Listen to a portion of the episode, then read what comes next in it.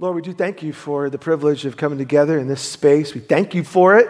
You somehow, in the mystery of all of it, allowed for this building to be on this plot of land, knowing someday we would be in here looking to you uh, for guidance and for help and for hope. So we worship you, Jesus, with, with our voices and the way we sing. And now we worship you, Jesus, by paying attention to the words that you've given us, your holy scriptures that can make us wise. So, wise God, now take your words spoken centuries ago, written for us to hold on to, and now transform the way we think, the way we feel, and even the way we live, we pray.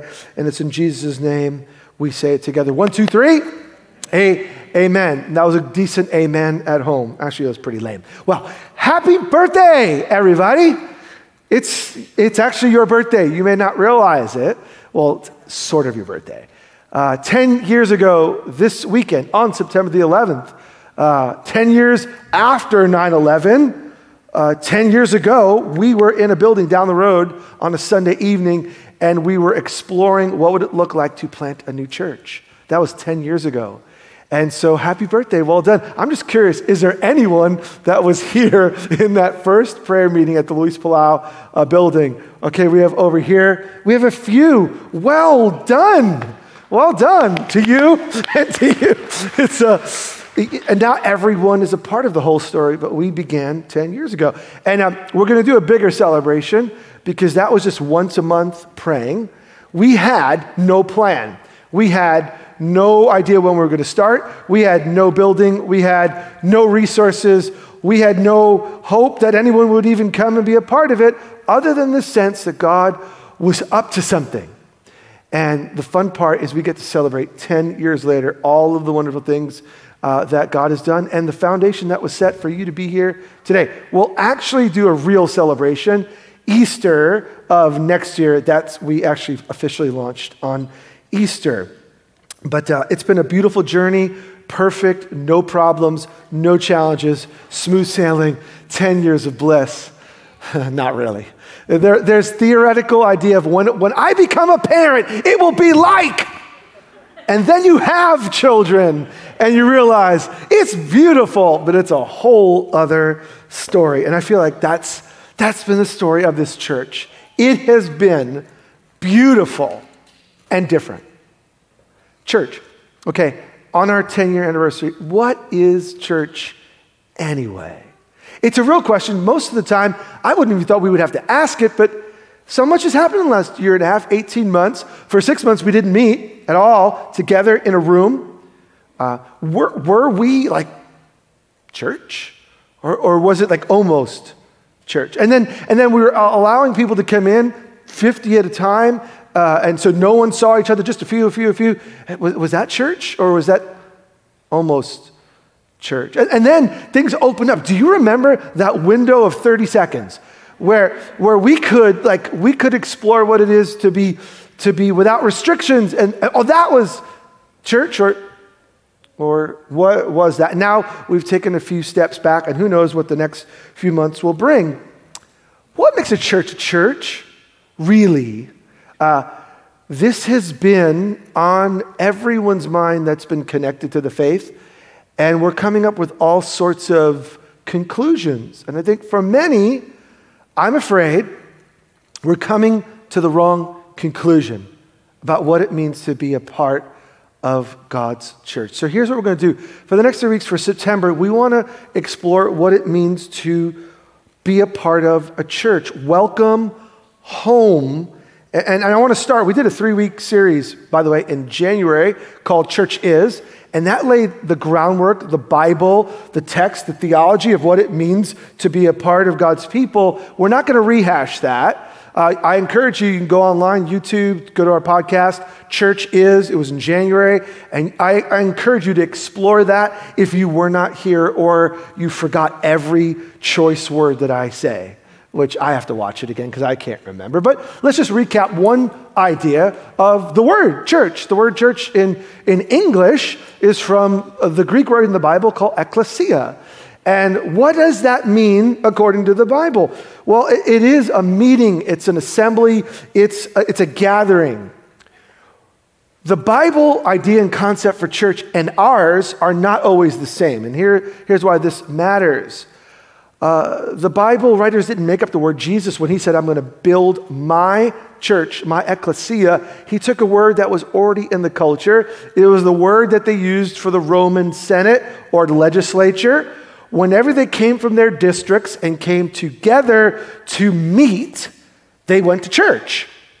We don't think of it necessarily that way. Whenever a school would gather all the classes together and have like an assembly that, that's going to, in school, you would go to church, you would go to the ecclesia.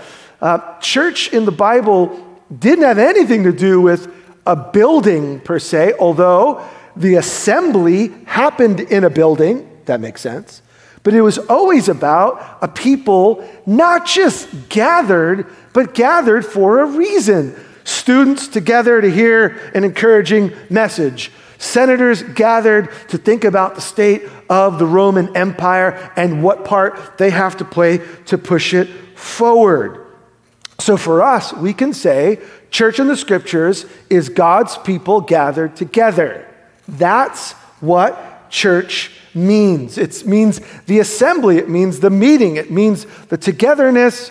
And, and so I'm only saying that because I think all sorts of people, for all sorts of reasons, are coming up with their version of what it means to be a part of Jesus' church. And all we want to do as the assembly here today, whether you're watching online or you're here in this space, is to ask ourselves is my vision of what Jesus said he was establishing and he was going to build up, am I in line with Jesus' vision? Or do I have my own version and vision? Sometimes we don't critique what we're thinking. So we saw from the series in January a church is God's building and church is God's family and church is God's field. You can watch those.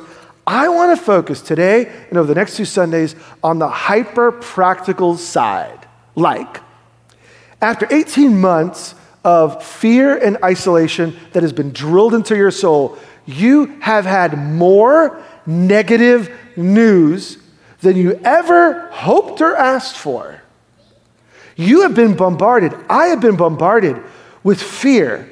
Now, there's fear in the generic sense, right? If I'm getting close to the cliff, am I going to fall off? That's one set of fear.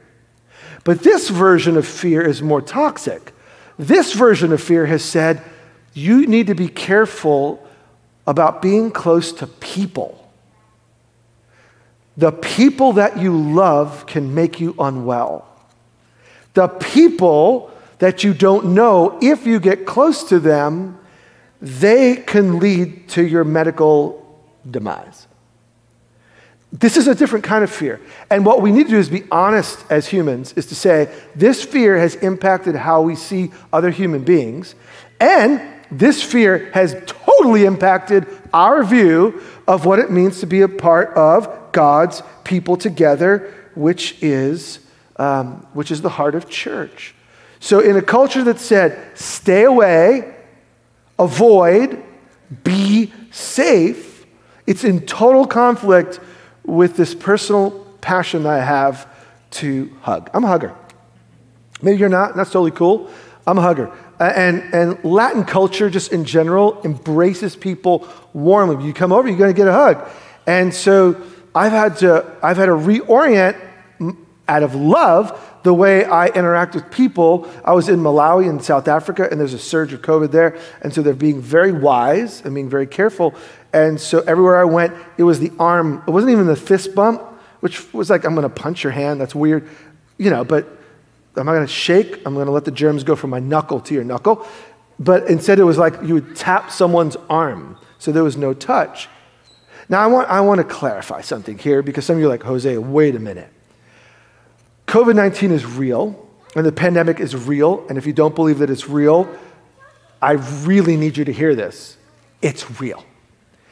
And people are really suffering, and people are really getting ill, and some likely or least likely, they're losing their life over it. So, everything I'm about to say about God's heart for the church is in context with the reality of God calls us to love Him with all our heart, soul, mind, and strength, love our neighbor as ourselves. And the most loving thing we can do right now is to do whatever it takes to help people, especially those who are more vulnerable, and love them and respect them. So I'm not going to come and hug you. Now, if you hug me behind my mask, I'm going to smile. But I'm, not, I'm so I'm, I'm going to I'm going to love you in a way that fits the moment. Yet at the same time, our calling as a church, 26 West Church, exclusively. When I speak about church for the next three weeks, I'm talking about us there's one church, Big C, the assembly of God's people who belong to Him by the Holy Spirit all around the world. And if you belong to Jesus, you're part of the capital C church. But there's all sorts of expressions, lowercase c, small outposts, assemblies, gatherings, communities, churches that make up the big C. And what I want to do is cast a vision for our little c. So if you're watching, you're part of another community. This, some of this may not relate to you. Some of it will, though. How do we welcome people home? I want you to write down this phrase. It's going to drive today and the next two weeks. And it sounds simple, but it's absolutely challenging to live out. I believe 26 West Church ought to be the most welcoming people in our city. Notice how I didn't say the most welcoming place, because we sometimes think church is the place I go to. Now, God's people go places together. We're here. Thank you. That's very helpful. But church is more than just the assembly. For us, it's the larger gathering of God's people to grow worship instruction, but we're also God's people together in smaller spaces seven days a week. Our vision is to help people experience life in Jesus. It's the phrase we use that, that monitors and shapes everything. We, 26 West, are called to help people. How do we do it in a season of isolation? How do we do it with all the fear? How do we do it in a way that honors God and honors people? Experience life in Jesus. How do we move from isolation to real relationship that leads people to love and follow Jesus like we do? This is a challenge. I think the pathway is that we ought to be the most welcoming people in our city. Are we there yet? No. Are we moving in that direction? Absolutely yes. Are there highlights and glimmers of that? Absolutely yes. But I'm calling every one of you, if you say, This is my tribe, these are my people, then I want you to embrace this as God's goal for you that we collectively would be a people that are the most welcoming in the entire metro area. There's no place that matches the welcoming nature of this community so that it's so attractive that others are saying, Wow, how do I get in on the thing that's happening? Now, what does it mean to, to welcome? I'm not going to get there to the end. I'm just going to just let your mind linger on the concept. What does it mean to be a welcoming people? We know what it's like experientially. Have you ever been to that restaurant or that place, that building, that space, and you just immediately felt, I am not welcome here? I, I, I have. You, you probably have. Um, I'm lighter skinned, but I am an ethnic minority. And there are places in my life where I've walked in and thought, especially when I had hair, it was more like a afro than a head of hair. And, and I was like, yeah, I don't belong here.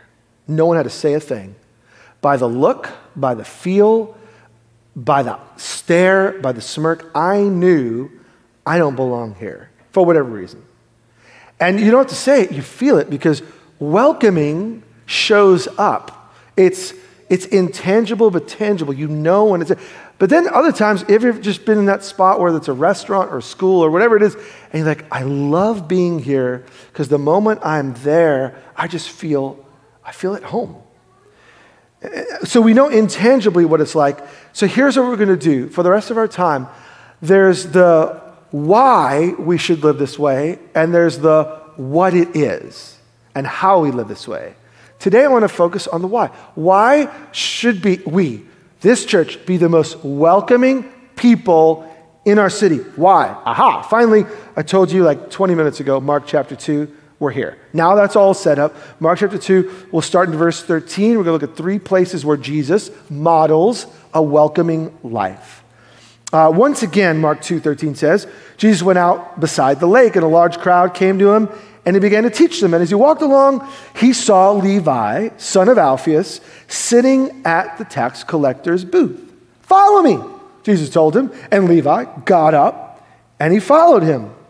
And while Jesus was having dinner at Levi's house, many tax collectors and sinners were eating with him and his disciples, for there were many who followed him. Notice Levi's not the first.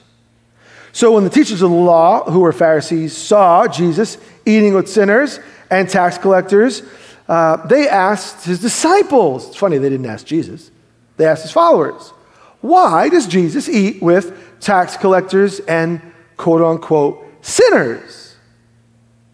On hearing this, Jesus said to them, meaning everybody, It is not the healthy who need a doctor, but the sick. I have not come to call the righteous, but to call sinners. Here's what I want us to catch. Um, I'm not defining what a welcome is, I'm letting Jesus and his life define it for us. Uh, Jesus is walking along with a group of followers. Jesus is already being seen as someone worth following. He teaches like no one else, and he does these miraculous things.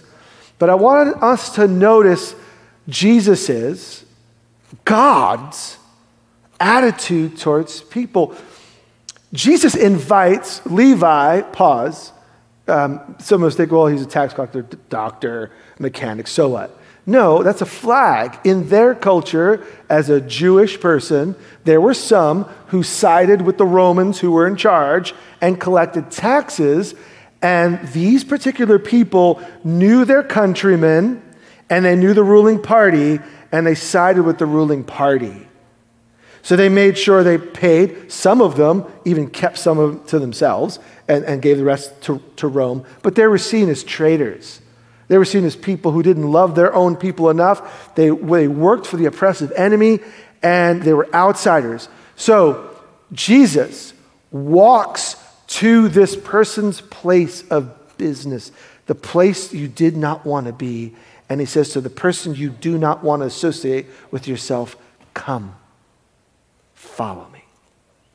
Now that enough is a, that's a scandal enough. That is enough to put Jesus on the hit list. That is enough to say, nope, he can't be from God. Go one step further. Jesus says, I don't have a house. From what we know, I don't think Jesus had, had a house. Maybe he did, but the Bible doesn't say he owned anything. Seems like he left with nothing. So he doesn't have a house. Let's assume that, or his house isn't in that town. And so he says to, to Levi, it's time for us to eat together. Now, in their culture, unlike ours as much, we eat with anyone we want. We don't think about it as much. But in their culture, to eat with someone is to embrace them as a friend and to accept them as acceptable. So Jesus not only goes to his place of business and in front of other people, invites him close. This is what God is like. This is exactly what God is like. And then Jesus because the scandal is so big. And then the, the Pharisees are saying to the disciples, This can't be right. Jesus makes it a teachable moment and he gives the metaphor. It's not the healthy who need a doctor, but the sick. Notice, Jesus recognizes that people are in need and he is willing to be there where people are at, invite them close, and in one sense, disregard everyone else's opinions because these people matter. Hear me. Hospitals are for the hurting. Hospitals are for the hurting. Just think about uh, it. We live in a country where you can go to the hospital right now if you're not well, and with no money and no insurance, they have to take you in and assess you and help you. And I want us to think about the nature of a hospital because it has everything to do with how we view church. This is a place marked out, prepared to help people in need. Now, I don't know about you, I don't go to the hospital to eat on a Friday night because I want to go hang out. Maybe you do that. You're, well, I'll leave it at that. Um, the, hospital's not a place where you go, like, I want to go to the movies. No, let's go to the hospital. No, it's a designated place where people, hear me, people have prepared because they know need is real and timing matters. So hospitals hire staff. Hospitals get equipment. Hospitals spend millions, if not billions of dollars to do what? To help people in their moment of need, because that's their function and that's their purpose. And we don't think twice about the purpose of a hospital. But let me just ask you when you think about the nature of what it means to be God's people together, do you see the purpose and the goal as need and people and Jesus meeting the needs of people through us? Hospitals take great risks to do all sorts of things, research and development, and they raise all sorts of money because they know that at the right time, you are going to come in stumbling or in an ambulance and need immediate care. And, and, and, there is a place where you and I can go. Do we even see that as the vision of church for the world? Do we have that mindset? Do we have that attitude? Do we see ourselves as part of the bigger thing that God is doing and calling us to unite and work together? And each department within the hospital has their specific space, but in the end, it's about helping people experience life. And for us, the church, we add on the most important part in Jesus. But in the essence and in the end, we are a hospital, not a club. This is not like, you know, I belong to, if you belong to some health club, and this is my Sunday spiritual health club. No, we are an outpost, a place where the hurting feel confident to come. In our system, not all systems in the world, in our system, the hurting who come in are not pushed away. Now, in other places in the world, if you don't have money and you can't pay with cash, you are sent away. But in our culture, it's allowed that you can come in with nothing and be cared for. And in the end, if you cannot pay for a thing, they'll find a way to make it happen do we see that our vision and goal is to be assembled for the helping of the hurting in their moment of need, and that we are prepared and ready and expectant and looking and prioritizing those in need. Do we even see that? That's the vision of Jesus. I haven't defined welcome. I'll let Jesus do that for you. All right, go to the uh, right in your Bible one book is uh, Matthew, Mark, then there's Luke. Go to Luke, and we'll look at Luke chapter 9. I spent a lot of time on this one. Just reading the others with that framework should help us get the point. What does Jesus say about living a welcoming life? Uh, Luke 9, and we'll start in verse 10. When the apostles returned, they reported to Jesus what they had done. Jesus had just sent them out and said, Whatever I've been doing, you do. Then he took uh, them with them and withdrew by themselves to a town called Bethsaida. But the crowds learned about it and followed him. So he welcomed them and spoke to them about the kingdom of God, and he healed those who needed healing.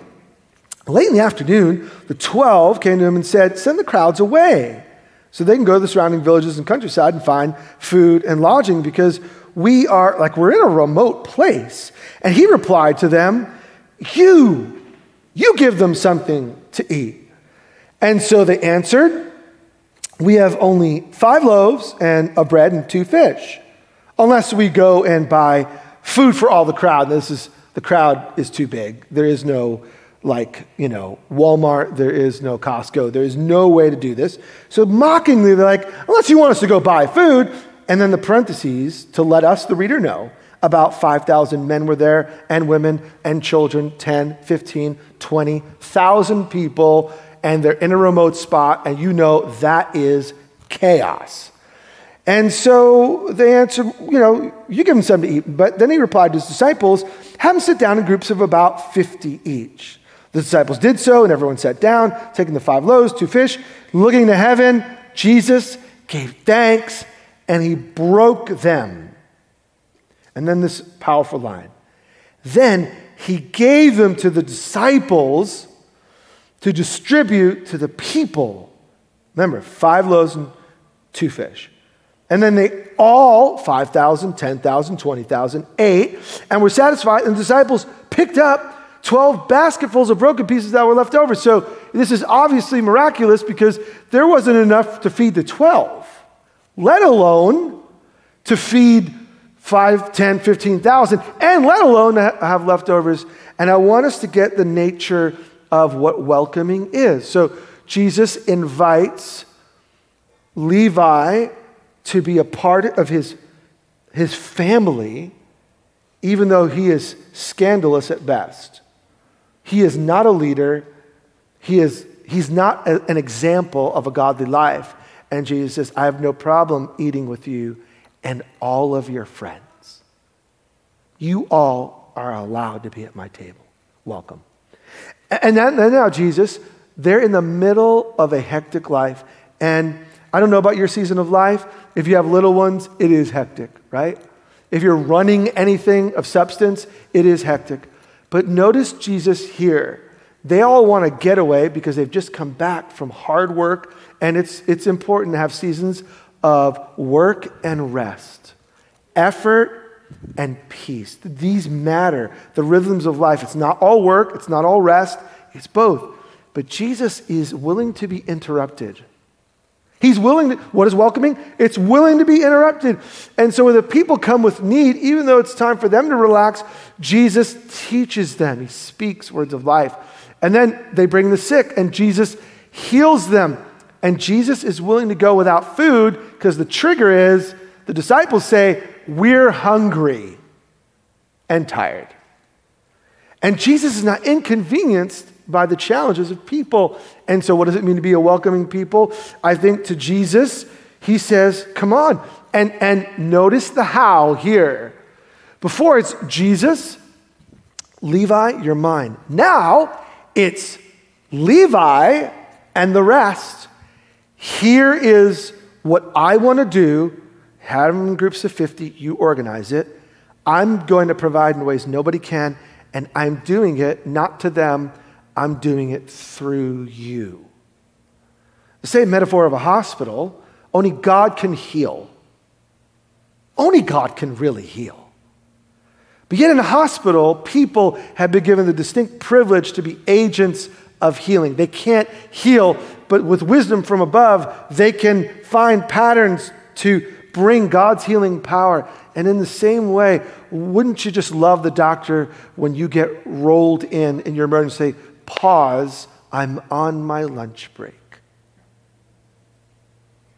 The person, when you're rolled in from the ambulance and you cannot help yourself, wouldn't you love it when they said, mm, sorry, no room for you? We want to be a, what is a welcoming church? What is a welcoming people? It's willing to be inconvenienced for the good of others and recognizing that I am a part, you are a part, we are a part of God's healing to God's people and God's world, and we are invited in. Jesus says to the disciples, I'm going to do it. I'm going to do it through you. Do you see church as that? Or is it just, I need a spiritual pick me up. I've had a rough week. I need something to get over the edge. And so I'll come and get something and then I'll go. Or do you see this as, wow, I get to be in the place where God's presence is valued, and I get to be a part of the answer of the healing and wholeness of the people who are in front of me and behind me and to the side of me, because wherever God's presence is, there's wholeness and healing. And, and because I am here and I'm one of his followers, I get to be a part of the Jesus thing that he's doing in people around is this church to us. To see because as long as we have our skewed vision of what church is we will live stunted lives. Stunted lives. Now god loves you and jesus is working in and through you, and His Spirit resides in you. If you've chosen to follow Jesus Christ, the Spirit has sealed you. You are His child of God. But how many of you know it's possible to be born a child and stunted in your growth? Physical growth, emotional growth, relational growth, whatever growth, it's possible to allow yourself to be stunted. And I don't want that for you. I don't want that for me. And as a church, I don't want that for us. I want us to grow into our full potential and whatever Jesus wants to do. And it's going to come by recognizing that we are going to be inconvenienced with the needs of others, and that's a good thing because that's exactly what Jesus does. All right, one last one, and then we're going to tease out. This is all why, and then I'm going to spend the last two or three minutes looking at what we can do to move in that direction. Just move a few pages to the right, Luke 19, and I'm going to give you the, one of the most familiar ones, and it fits the pattern of Jesus. So be, this will not be new. The only thing new will be the names, but I want you to see this isn't just random. This is the life of Jesus. Luke 19, we'll start in verse 1, just read the first seven verses. And so um, Jesus entered Jericho and was passing through, and a man was there by the name of Zacchaeus, and he was a chief tax collector and was wealthy. And he wanted to see who Jesus was, but because he was short, he could not see over the crowd, so he ran ahead. And he climbed a sycamore tree to see him, uh, since Jesus was coming that way. And when Jesus reached the spot, Jesus looked up and saw him. I want us to see the heart of welcome. Jesus, in a crowd, saw Zacchaeus. Zacchaeus, come down immediately. I must stay at your house today. The heart of welcome is Jesus initiates an invitation, and it's what he says. It's bold.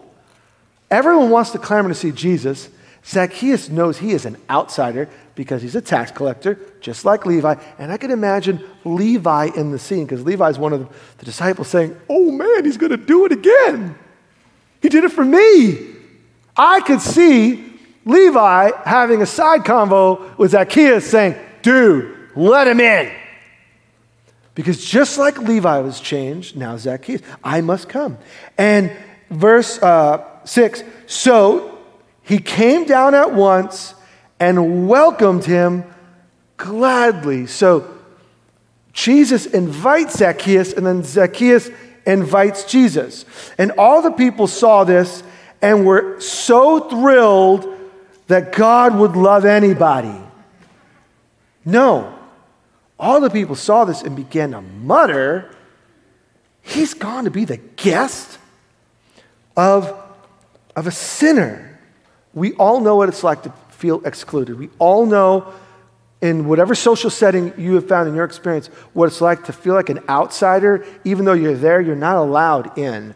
And Jesus is the person that welcomes and accepts gladly anyone who will hear his voice. So here's the big question, and I'm going to spend just a couple of minutes beginning. If you're going to miss the next two weeks, do me a favor, please make the room and watch um, whether you live stream it on in real time or watch it on our YouTube channel, please don't miss the next two weeks because the why matters. Today's about why welcoming really matters because it matters to Jesus. What we do to become a welcoming people and to be the most welcoming people in our city, that's going to take time to tease out. So I'll save it for the next two weeks. But for today, big picture, and for those of you phone note takers, I'm going to give you three things that define a welcoming church. You can wait for the third slide, take a photo, okay? Fair enough, or write them down. And then three things that you and I can do to move in this direction. And then I'm going to give you two things that if you're a part of this church, I'm asking you to do right now. All right? Three, three, and two. First three. What makes for a welcoming community? First thing, a welcoming church remembers that Jesus rescued us even though we don't deserve it. I didn't say even though we didn't deserve it, I'm saying we don't. A welcoming church remembers Jesus rescued us, like Levi, like Zacchaeus. Like, look, you're not that good. I'm not that good. I'm not that loving. But for whatever reason, Jesus has found me to be someone worth pursuing. And that's what he's done in your life. And the reason you're here the reason you are here is Jesus pursued you. And when I remember that He rescued and is rescuing me, it ought to frame my mindset of what church is. It's the place where, where the sick come. And I'm the sick. It's not like you're the sick. No, we're all in need of His healing touch. And I need to remember that. If we don't remember that, church becomes a club for the few. And may it never happen here. And look, it happens. I can't believe they are coming. And you just make up whoever you think that they are. I can't believe they're letting them be a part of, we hate to say it, but we should say it, my thing. I don't want to go there anymore because it used to be, it used to be like a great place, but now they. And and and and and the moment we do that, we're no longer like Jesus. And we're no longer welcoming. The second thing, a welcoming church makes room for people to belong before they believe. And this is the one we don't think about too often because we kind of expect if you come to church, you like you like believe this. Hey, if you're here this morning, whether watching or in the room, and you're like, I don't know if this is real, but I'm like, I came. Welcome. It's totally fine to not believe anything I'm saying right now. It's totally fine to wonder, is the Bible like really useful for life? It's totally fine to say, well, how can Jesus be the only way? These things are totally fine. You keep pursuing, and you're going to find God's truth revealed to us is going to be so convincing, I don't have to convince you. It's convincing itself. But we, to be a welcoming people, must remember Jesus invited Levi before he was an apostle. Jesus invited Paul while he was murdering Christians. Jesus invites people to belong and to receive before they even get it. And by the way, that's your story. At some point, you didn't know much, but you knew enough to say, I want to be a part of it, and Jesus became real to you. So, a welcoming church allows space for people to say, I'm not sure, and says, That's no problem. You are my deep friend, and let's walk this road together. And Jesus is convincing himself. The third thing is a welcoming church extends grace and patience, remembering that following Jesus is a lifelong process of transformation. This doesn't happen in a moment. So, a welcoming church requires that we extend grace and patience. Why? Growth happens over time. You don't say to a two day old, grow up. If you do, they need to pull that child away from you because growth happens over time. And in a hospital, man, could you imagine you have a deep injury and two days in, they're like, hey, dude, we need your bed. You need to get out of here. Hurry up, get well. No, it's not how healing happens. For some, healing is quick. For some, healing takes months, takes years. And the medical team needs to be ready to work at the pace of your growth and health. So, for us who belong to God's people together, we need to be a patient and grace filled community, remembering this is a lifelong process. And so, I shouldn't expect you, if you're new to following Jesus, to understand all of the implications and that you know what Jesus' will is for this area or that area. What I want to do is be humble enough to say, I'm growing, let's grow together. And if I'm a few steps further, than I just want to walk with you and share what I've learned and learn from you and go together and not expect people to be some perfect version of, of what it means to follow Jesus. Can we? can we be blunt? You're not as uh, far along as you want to be. Do you know that? I don't know all of you personally, but I know this about myself. I'm not where I want to be. I'm not there yet. I'm growing in God's grace. And if, if I'm patient with me, gosh, I ought to be patient with you. And I ought to hope that you would show that patience and grace with me. All right, three things, and we'll pull out on this in the coming weeks, but I just want to throw them out there. What is Jesus inviting us to right now? Those are just marks of a community, but it's easy to be vague and say that's what a church should be. Now let's look at you and me. We ought to open our hearts. This is what we are invited to right now. Open our hearts to God and to people 18 months of all this madness has reshaped so much of our world. We're catching up to all the reshaping that we don't even understand. Here's what I need you to know we need an open heart to what God wants to do in and through us. Open your heart to God's leading. Secondly, we need to open our lives Jesus made room for people. And, and frankly, if we don't make room for people, then we're never going to live up, live up to God's welcoming nature. So Jesus makes room, I make room. And then open up our resources to share. Jesus says, What do you have? Five and two. Fantastic. That's not possible for one group and their one small bit of food to feed the masses, but yet with Jesus it's possible. I want to make a bombastic statement. It is possible for all of this area to be absolutely transformed by the love of God through Jesus from the people in this room right now. God doesn't need 10,000 people to help, help 10,000 people.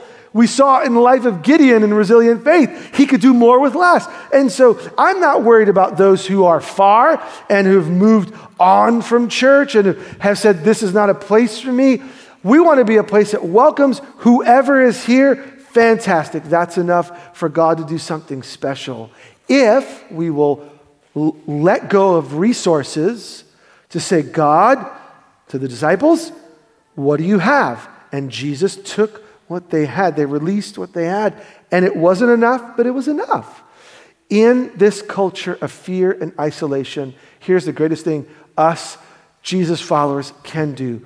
We could submit our lives, open our hearts, and o- open our lives, and open whatever God's put in our hands. We could, we could bring that to Jesus and his community and say, Jesus, whatever you want to do, like do it through me. My friends, this is church. This is the heart of church. Not sit and wait for it to be done, but rather say, Here I am, I'm useful. All right, I said two things that you could do right now. And these are hyper specific. And if you're not a part of our church community, these might not apply to you, but if you are, they do. Uh, join a serve team. Join a team. Next week, like, like we said, if you can't make next week, then make the next one. But take the time. If you're currently serving, uh, just go back to that serve training and, and just listen because the needs are new and the requirements are new and the plans are new. The world has changed and the way we do life has altered in bits and pieces. And what we need is everyone to say, I'm here and I'm useful. This is my community of Jesus loving people, and I am available um, it, is, it is interesting to see how quick we are to judge what other people aren't doing for us and how slow we are to say, Here am I. Man, I, I wish they had. Why don't they have? Why don't they do? Realizing that they is you. And so join a serve team. And the second thing is make room and join a community group. Uh, seven weeks in a row. Well, I can only make five of the seven. Great, make five of the seven and, and chime in on whatever you miss. Oh, I can only make three of the seven. Great. Make three of the seven and chime in on, because it's not about going to meetings, it's about making room in our heart for God through his people, in our lives for people.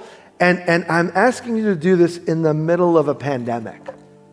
And I recognize that that, that sounds counterintuitive. But they're saying, they're saying you shouldn't they're saying you shouldn't be, and I'm saying, actually, we need to be. Now, caveat is that maybe some of your gatherings are online. Uh, some of your gatherings are purposefully outside because you feel better. Some of your gatherings are smaller. You, you used to have 25 people, and now you have six. That's fantastic. I'm not saying be dangerous and reckless. But I am saying if we're going to be the welcoming people that God shaped us to be, we're going to have to alter the way we live and invite people to receive and experience Jesus. All right. Um, those are the two things you could do right now. I want to invite you to stand on your feet if you would, and we want to respond now. This is our chance to say, not just hearing with our ears, I want you to respond now with your heart to God and to his people. Hey, friend, if you're online and you need prayer for something, this is the moment where you can click on the prayer button and you can say to someone, Hey, this is going on, and it may seem small, but it's kind of big to me. Will you pray with me? If you're here in the room, uh, this is the moment where while we're singing, you can slip out the back, and towards the left in the back is a space for for you to get prayer with someone in our church that cares and wants to listen and pray the life of God, this is our moment to respond. So I'm going to invite you even to do this. Just take your hands, right? They've been doing whatever, and just open them up by your sides right now. Just, just like this, right? And, and, and let's just pray this together. Lord, we, we are here and we thank you that you've extended your welcome to us. And now we pray, God, that as you stretched out your arms to, to rescue and pull us out and build us up, now we want these hands. God, I'm asking that these hands could be useful to you. Lord, whatever you want to do in our city, I invite you and we invite you. Lord, do through me. Do through us, we pray. In Jesus' name. Amen. We'll respond with singing and taking communion in just a few moments.